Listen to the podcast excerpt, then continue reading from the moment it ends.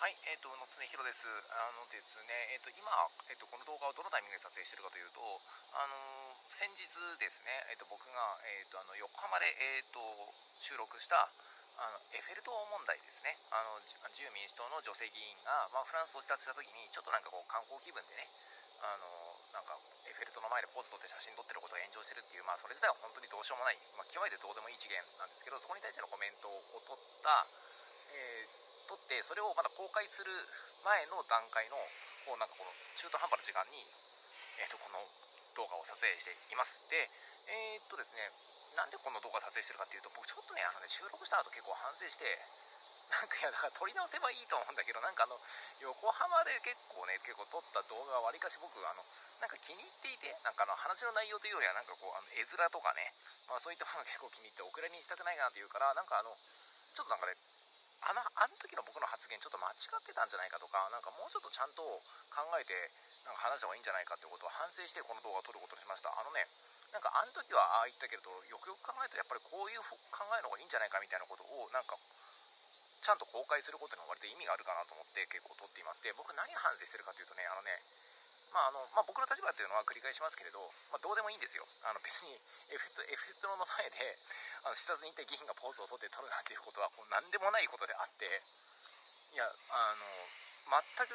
こうなんであれが炎上してるのか正直言ってよくわからない。ただ僕はあのまあ、松川るいっていう議員のことも今江里子という議員のことも全然評価してないってことを結構あの時あの動画で述べたんですよ。でそのことを訂正する必要は僕全くないと思うんだけれどあのねなんかね議員個人の資質にフォーカスした発言って良くなかったなってことと思ってるんですね。それなんでかっていうと、まあ、問題の本質何かってことなんですよね。で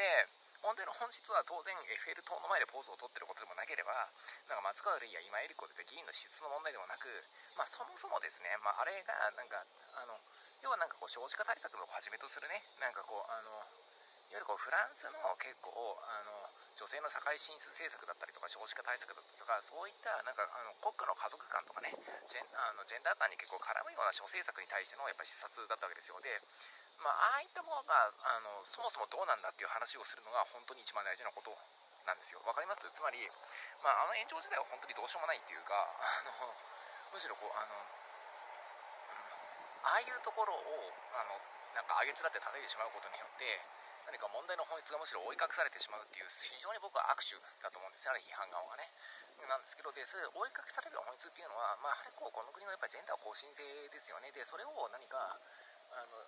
ね自由民主党っていうねあの基本的にはやっぱあの地方の結構封建的なコミュニティっていうものだったりとかまああるいはね、なんか、ある種のこう宗教色、いや、いや、保守イデオロギー色が強い、やっぱり団体のからの組織票というものによって、まあ、非常にこうこう支援されているっていう、まあ、そういう側面のある、なんかこう、あの政権政党というものが、まあ、そういったこう、あの、もろもろの圧力団体からとの調整なんかもあり、まあ、もしくはま議員個人のね、思想の問題もあるんだと思うんだけれど、ちょっとやはりこう21世紀のね、西側諸国、先進国とは結構思えないような、なんか家族感、ジェンダー感というものをもとにね結構あのこの国家っていうものをもうずるずる2020年まで来てしまってると問題を もうそもそも論を議論することだけが多分僕はこの問題に対して生産的な方向に持ってく、えー、方向だと思っていてあのねあの僕うっかりねなんかねいや僕もあのなんか松川るいがどうだとかね今井絵理子がどうだみたいなことを喋ってしまったことを僕はすごい後悔してるわけですよ。あのこれこそがねなんかね罠ですね。なんかあのやはりねなんかね人格に対してのね結構批判ってやっぱりすごくやりやすいしあの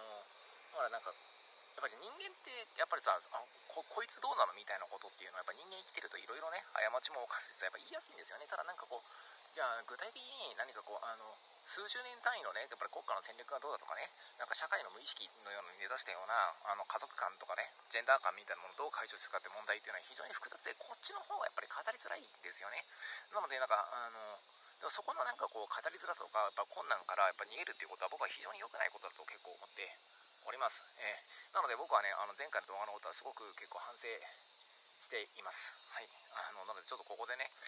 え、ー、と、まあ、別になんか言ってる内容自体が間違ってるとは思わないんだけれど、なんか松川るいさんとかね、今井絵理子さんとかね、まあ僕は次の選挙で落選してほしいと思ってるけれど、あの、彼女らの結構質の問題に結構ターゲティングしたことは結構僕のね、なんかミスだったなということで、戦略ミスのようなものだったし、あんまりね、建設的な議論の方向ではなかったなということをね、今非常に反省しております。で、あのー、で、う一つなんか追伸することあるんだったら、僕今メガネかけてますね。で、これは、あの、副都心線住民に見つけてもらったわけでも何でもなく、買い直しましたジーンズで。はい。あの、さすがにちょっとメガネないと不便なので、えっ、ー、と、買い直しました。あの、はい。なので、これをメガネは、今まで僕がしていたメガネではありません。で、引き続きですね、あの、でも僕あの、ずっと愛用していたメガネのことを諦めていないんで、あの、副都心線のね、結構沿線の皆さんは、あの、和光市から、あのまあ、東急東横線とかにね、今接続してるんでね、なんかこう、あの横浜みなとみらいぐらいまでに、こうね、住んでいる皆さんはね、あのこのこんな感じのほぼ同じようなフレームのメガネですね、これを見つけた時にはね、僕にご一報いただければというふうに、え、結構思っております。宇野恒弘でした。はい